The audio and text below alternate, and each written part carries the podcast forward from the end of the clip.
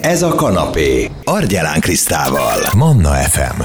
Kellemes szombati rádióhallgatást, ez a 98.6 Manna FM életöröm zenein Argyelán Kriszta vagyok, és belevágunk a második órájába a mai kanapénknak így 24-én is, amikor is dr. Szőlősi Csománikő grafológus igazságügyi írás szakértővel belemélyülünk egy kicsikét a régiek kézírásába, méghozzá az ötletet a régi receptes könyvek adták nekünk. Karácsony közeletével a karácsony egyik ünnepi, mégis inkább praktikus vetületeként előkerül, vagy nagyobb hangsúlyjal kerül elő a sütés-főzés, ezzel együtt a régi receptek is fókuszba kerülhetnek.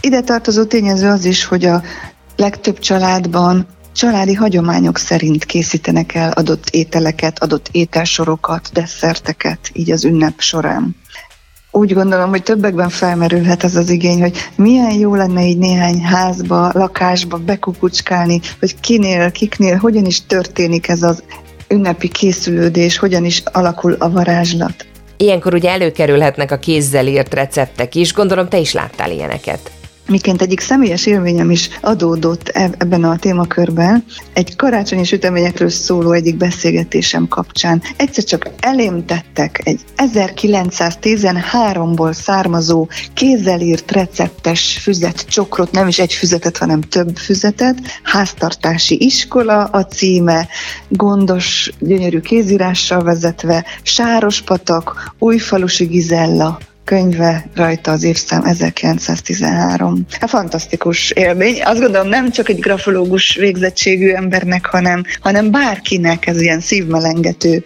mm, darab egy ilyet látni. Igaz, hogy a mai fiatalok talán kevésbé értékelik ezt, hiszen ők szinte mindent a kis elektromos, elektronikus felületükön, az interneten, egyéb kis mobiltelefonokon, mindenféle applikáción használnak, tehát minden szinte ezzel érnek el az ő mentésük egy ilyen eset kapcsán, mint egy főzési recept, az, hogy lefotózzák, beszkennelik, felhőbe töltik, nem az, mint nekünk, a kicsit korábbi generációban felnövőknek, hogy kézzel írunk. De én úgy gondolom, hogy, hogy mégis, hogyha ilyen kézzel írott régi receptek kerülnek elő, akkor azt sokan élvezettel forgatják, forgathatják.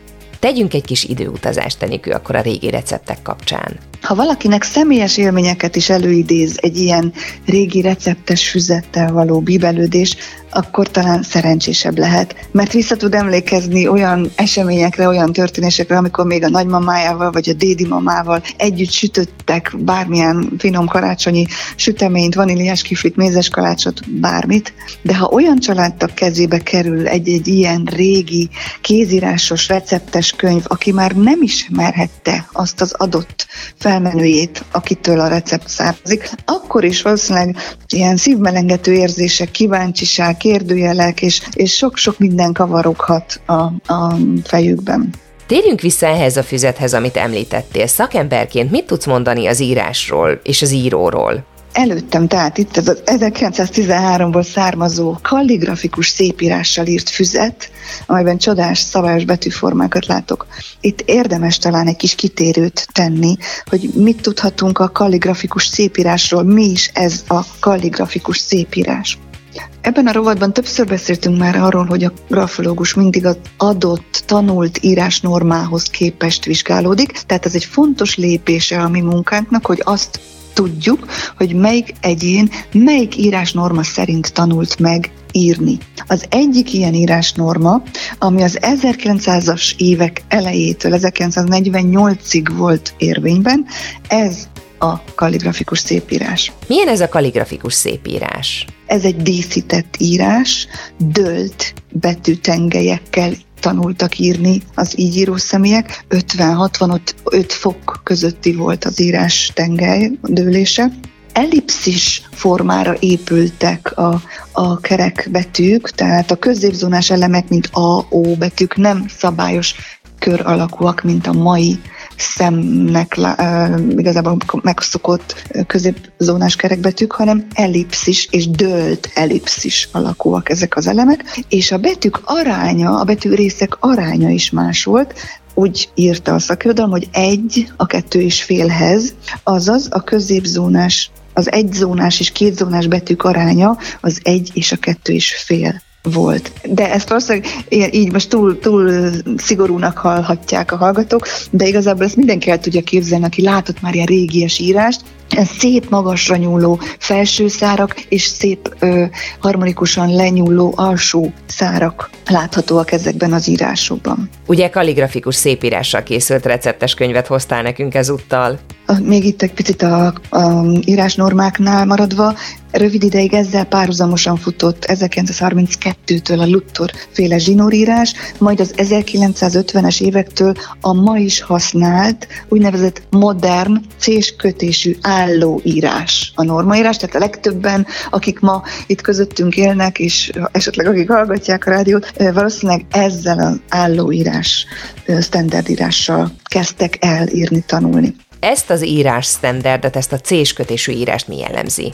Ez egy sokkal egyszerűbb képi megjelenítésű grafikai anyag, ezért is csodálatos, amikor egy ilyen régi kézírást láthatunk, és ezzel így jelképesen vissza tudunk repülni a múltba. Mi mindent tudhatunk meg a kézzel írt nagy receptekből? Nyilván egyfelől a finom ételek, a finom sütemények elkészítésének módját, menetét, az akkori fűszerezést, az akkori technológiák leírását, tehát magát a tartalmat, de nyilvánvaló, hogy azért beszélünk erről ebben a rovatban, mert a hozzáértő olvasó, ha etikusan áll a feladathoz, akkor ettől jóval többet is. Tehát a tartalmon túl az etikus grafológus szakmai szem, azaz, hogyha az adott személy leszármazója az elemzéshez hozzájárulást adott, akkor ezeket a recept leírásokat, mint grafológiai írás mintákat használhatja, és így elemezni is tudja. Mik derülhetnek ki egy ilyen elemzésből?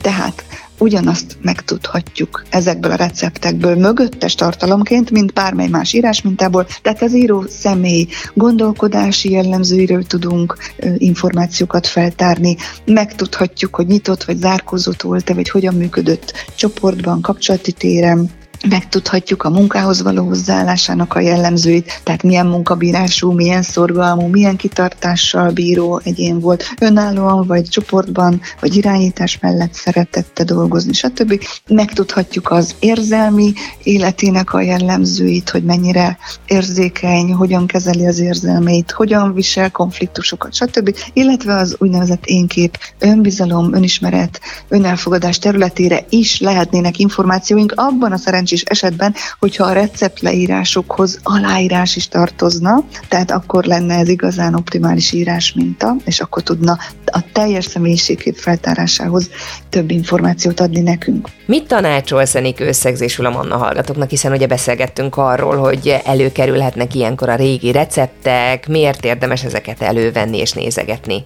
Karácsonyi időszakban csak javasolni tudom, hogy egy-egy család keresse elő az ilyesfajta régi háztartási jegyzeteket. Biztos sok helyen megbújik ott egy régi fiókban, a receptek között, vagy a padláson, vagy, vagy akárhol, ahol, ahol a régebbi iratokat tartják, élményt ad. Nem csak azt, hogy a régi ízek visszajöhetnek a karácsonyi ünnepi időkbe, de emlékeket idézhetnek ezek, és jó beszélgetések alapjául szolgálhatnak, melyek aztán tényleg igazán fontosak itt az ünnepi időszakban. Ezek így együtt, tehát a derűs, szép, karácsonyi hangulatban elfogyasztott finom ételek és a, az emlékek felidézése és a beszélgetések együttese meghatározóak lehetnek a az ünnep során nem csak most a mostani felnőtteknek, hanem így a felcseperedő gyerekeknek is, tehát generációkon át élményt tudnak adni ezek a kis írásos anyagok, és lehet, hogy úgy tűnik, hogy én ezt most nagyon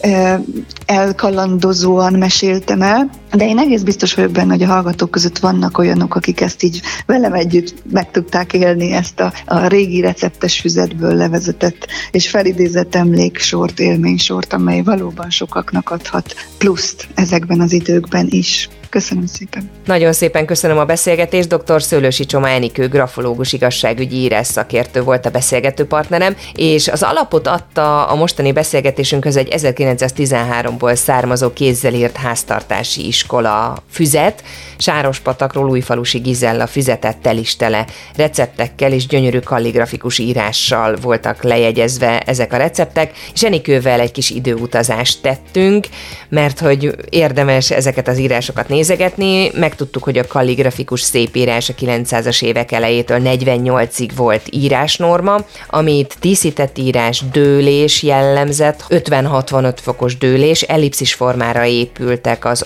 A-O betűk, tehát a középzónás elemek, és az írásnorma egészen más arányokat tartalmazott, egy, kettő és fél arányban volt az egy és két zónás betűk aránya. Aztán arról is beszéltünk, hogy mi mindent tudhatunk meg a kézzel írt nagy receptekből, nyilván a filométerek sütik receptjén túl a hozzáértő olvasó.